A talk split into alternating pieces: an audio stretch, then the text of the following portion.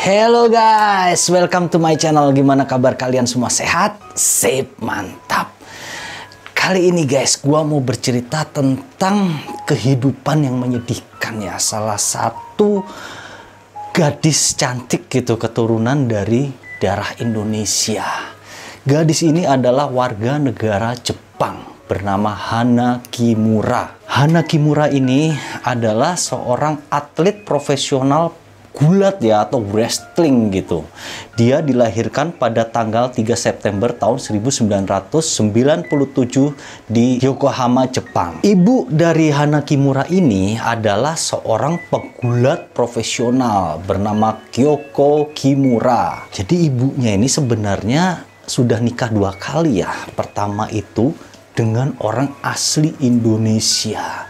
Cuman info tentang bapak yang dari Indonesia ini siapa itu sampai sekarang tidak ada artikel yang menjelaskan. Hana Kimura kecil pada umur satu tahun dia telah ditinggal oleh bapaknya yang asli Indonesia itu. Hingga mungkin sampai saat ini Hana Kimura ini tidak tahu atau tidak apal ya bapaknya itu mukanya seperti apa gitu. Umur satu tahun wajar ya.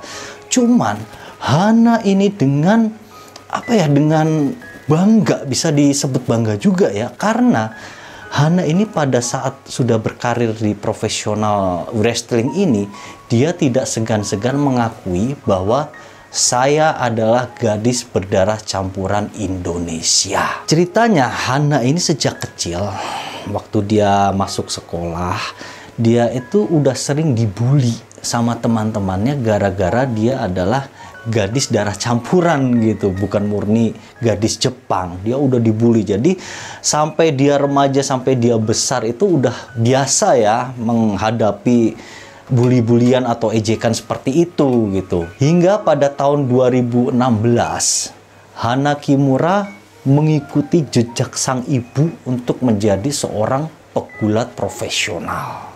Di tahun tersebut pula dia mengawali pertandingan yang pertama gitu. Ternyata Hana Kimura ini bukan saja mewarisi teknik skill dari sang ibu ya. Sang ibu ini pegulat profesional yang cukup berprestasi gitu, hebat juga gitu. Nah, si Hana ini lebih lagi. Mulai dari skillnya yang hebat dan jiwa entertainernya itu luar biasa, sangat menghibur. Orang-orang Jepang itu ya kalau nonton si Hana ini benar-benar merasa terhibur gitu karena gayanya dia, cara berpakaian dia itu unik, warna-warni kayak gitu. Juga semangatnya itu benar-benar nampak gitu di atas ring gulat itu. Hingga karena kecakapannya ya dalam hal wrestling ini, akhirnya Hana ini sampai menerima beberapa penghargaan. Dia sempat dinobatkan sebagai pegulat pendatang terbaik. Hingga pernah juga mendapatkan beberapa trofi kejuaraan gitu. Dia juara. Cuman pernah juga ada peristiwa unik gitu ya dia dihadapkan bertanding melawan ibunya sendiri. Ceritanya itu si Hana itu memegang gelar juara gitu di wrestling itu kan kelas apa gitu kan. Nah ibunya ini sebagai kontender sebagai penantang gitu. Akhirnya mereka tarung cret si Hana kalah si Hana kalah sama emaknya sendiri gitu.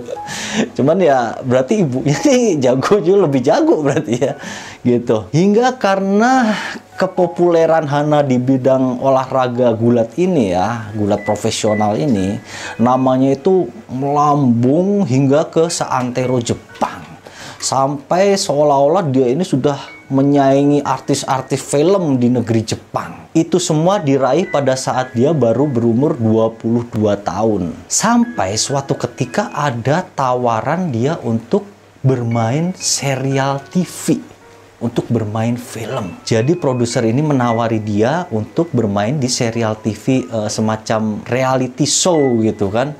Jadi ceritanya di reality show itu ada tiga pasang laki-laki dan perempuan nih. Jadi ceweknya tiga, cowoknya tiga. Mereka diatur atau disetting ya dalam ceritanya itu mereka semua tinggal dalam satu rumah. Lalu mereka melakukan kegiatan mereka sehari-hari secara normal, secara biasa aja gitu ya. Nah, di antara mereka ini memang ceweknya cantik-cantik, cowoknya juga ganteng-ganteng gitu ya. Memang acara itu mengalir secara natural gitu ya. Misalnya si bintang ini saling suka atau saling marah atau apa pun itu biarlah terjadi gitu loh maksudnya biar senatural mungkin rupanya acara ini sampai meledak ditayangkan di Fuji TV ditayangkan sampai ke Netflix. Jadi Netflix ini mendistribusikan acara serial itu sampai ke seluruh dunia gitu. Sebenarnya kalau kalian cari di Netflix di Indonesia itu ada gitu ya acaranya si Hana Kimura ini kan. Cuman memang dalam acara itu namanya meskipun diatur supaya kelihatan natural gitu ya kalau bener-bener natural itu nggak bakalan menarik ya. Pasti nggak bakalan menarik gitu. Kayak kita aja kehidupan sehari-hari kayak gimana sih? Masak kerja bersih-bersih ya nggak menarik gitu kan. Hingga ada instruksi-instruksi ya kepada para artis ini untuk melakukan adegan-adegan yang kira-kira dapat memicu emosi pemirsa hingga sampai pada episode ke-38. Di situ terjadi satu adegan yang akan merubah semua peristiwa tentang kehidupan Hana dan kehidupan acara Teres Show ini. Ceritanya, jadi kan memang si Hana ini oleh si para produser dari Teres Show ini ya, dia itu diplot sebagai seorang yang seharusnya bersikap antagonis gitu loh. Antagonis itu apa ya yang tidak disukai atau yang galak seperti itu kan. Nah, ceritanya itu si Kai ya. Jadi si Kai Kobayashi ini adalah salah satu teman yang berada satu rumah di teras show itu. Dia mencuci baju gulat profesionalnya si Hanaki Murah. Dia cuci dong seperti biasa kan setelah itu dia keringkan. Apa yang terjadi kemudian? Bajunya nyusut, nyusut kecil sampai nggak bisa dipakai lagi sama si Hana. Si Hana ngambek dong. Cuman dia ngambeknya ini benar-benar ngambek sebenarnya ya. Nggak usah disuruh galak juga dia bakal galak gitu, marah gitu kan. Nah, Kemudian Hana ini mendatangi si Kai Kobayashi ya. Sebelumnya terjadi percocokan mulut dulu nih. Nah, di adegan itu si Kobayashi kemudian dikoplak itu topinya, blak gitu kan.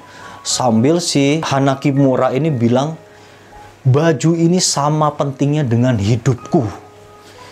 Sambil terus pergi aja gitu si Hana gitu kan dengan melirik si Kai dulu dengan apa sadis gitu kan.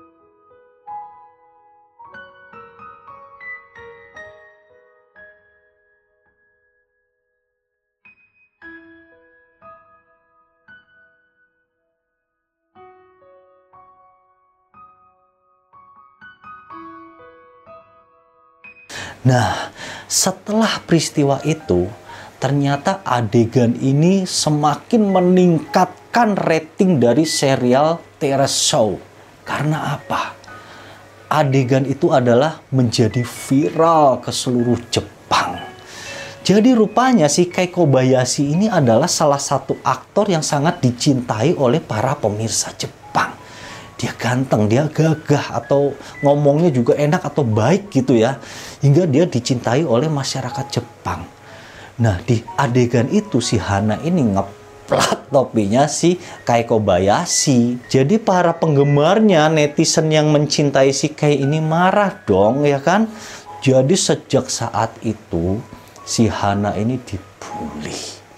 Dibulinya itu dengan kata-kata yang sadis sampai sampai ratusan komentar ada di line, ada di Instagram, ada di Twitter itu yang mengecam adegan itu. Mereka sangat membenci Hana Kimura. Hingga pada tanggal 23 Mei tahun 2020, Hana Kimura ditemukan terbujur kaku di kamarnya.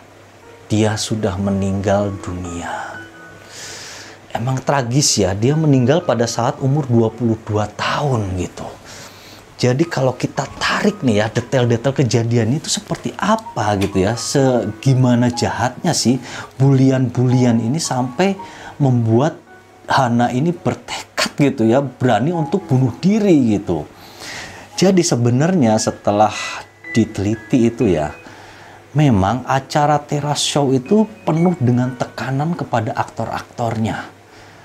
Para aktor ini ditekan untuk bertindak dramatis gitu loh. Padahal kalau mereka sebenarnya bukan orang seperti itu ya. Misal si Hana itu orangnya periang. Orangnya itu senang bercanda, periang. Tapi ditekan untuk menjadi tokoh yang galak. Tokoh yang suka marah-marah seperti itu. Hana ini sering curhat kepada ibunya. Bahkan dia sampai meneteskan air mata. Ibu, aku disuruh, aku dipaksa untuk jadi orang jahat sama ke teman-temannya juga pernah. Bahkan dia pernah suatu ketika melakukan percobaan pembunuhan terhadap dirinya sendiri. Jadi mau bunuh diri. Itu taunya si Hana ini rupanya pernah mengunggah foto dia di Instagram dengan keadaan tangan ini udah berlumuran darah ya. Jadi dia kayaknya mau menyilet itu tangannya sendiri gitu, mau bunuh diri. Cuman foto itu di Instagram hanya bertahan selama beberapa detik saja gitu hingga langsung hilang gitu kan rupanya dihapus lagi sama si Hana hingga ada beberapa postingan Hana Kimura ini ya jadi pada hari pada saat dia meninggal itu tepatnya tanggal 23 Mei 2020 dia memposting bahwa aku menerima lebih dari 100 komentar jujur dari para netizen. Dan aku itu nggak bisa menyangkal bahwa aku sangat terluka di hatiku karena komentar-komentar para netizen ini. Itu salah satu unggahan dia yang terakhir ya. Jadi memang si Hana ini dari sejak awal mengikuti acara teras show Hana Kimura ini sudah menjadi bahan untuk dibenci oleh para netizen pemirsa acara itu gitu. Karena memang oleh produser disetting demikian gitu loh. Disetting si Hana ini sebagai tokoh antagonis sampai puncaknya kan episode ke-38 itu tadi ya. Jadi sebenarnya Hana itu gak, gak masalah apa-apa sih sebenarnya gitu. Karena kan dia duitnya banyak ya. Dia tinggal beli aja baju gulat gitu kan beres gitu. Duitnya banyak cuman si produser tadi ini Tereso ini yang memaksa dia untuk melakukan hal-hal yang bukan dia sifatnya gitu loh. Dia disuruh marah. Bahkan pada awalnya dia itu disuruh nabok. Si Kaiko Bayashi itu disuruh ditabok. Cuman karena Hana Kimura ini tidak mau dia melawan dengan cara hanya memukul topinya si Kaiko Bayashi itu. Dia juga sempat nuliskan banyak ya dia unggahan-unggahan sebelum dia meninggal ini ya. Seperti dia bilang bahwa saya merasa lemah dan tidak ingin lagi menjadi manusia. Hana ini juga dalam menanggapi komentar-komentar netizen yang sangat brutal ini ya, dia menghadapinya dengan cara bijak gitu. Dia hanya mengelek mengelek gitu. Tidak melawan ya.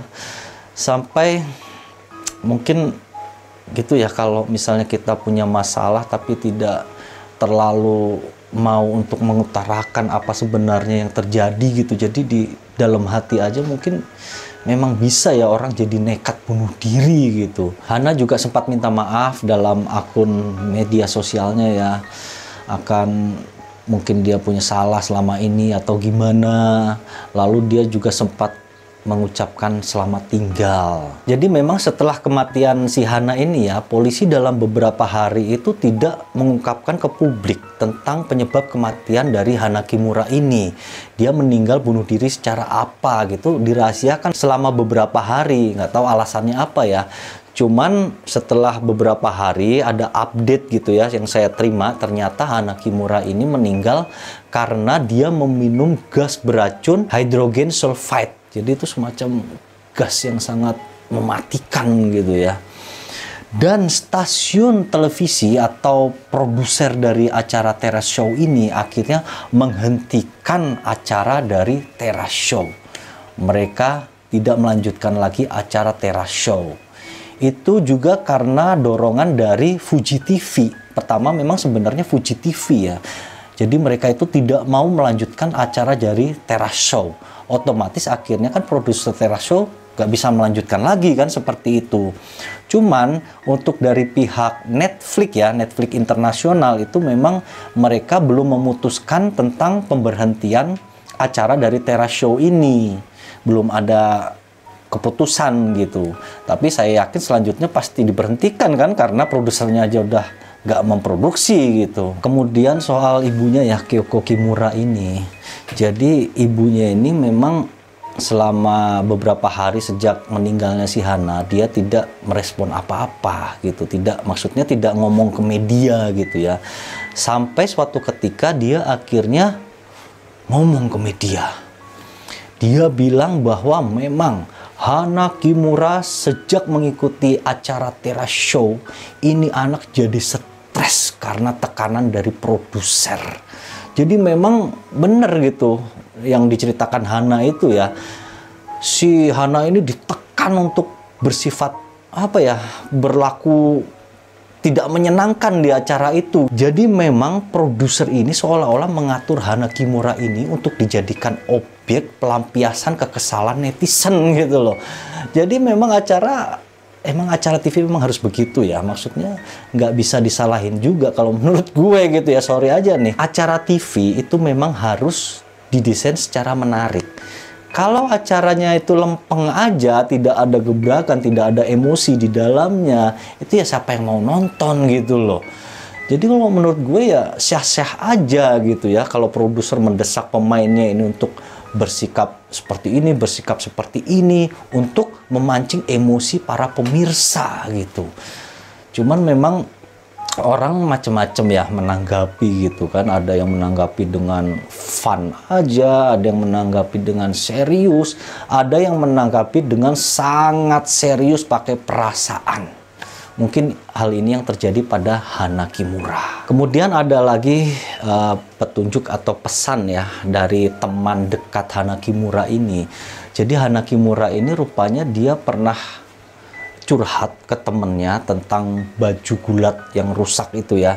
Dia bilang ke temennya bahwa bajuku telah dirusak sama si Kaiko Bayashi. Cuman aku sebenarnya tidak mempermasalahkan karena aku sanggup untuk membelinya lagi. Akan tetapi pihak produser sangat memaksaku untuk melakukan pemukulan terhadap Kaiko Bayashi. Pesan ini diunggah sama sahabat karibnya ini ke media sosial. Dan hal ini dibenarkan oleh lawan main Hana Kimura yang topinya ditepak tadi yang bernama Keiko Bayashi. Mereka sama-sama ditekan oleh pihak produser. Dan ternyata diketahui juga salah satu kuatnya atau derasnya bullying ya kepada Hana Kimura ini adalah setelah para netizen ini tahu bahwa ternyata Hana Kimura adalah separuh Jepang dan separuh Indonesia.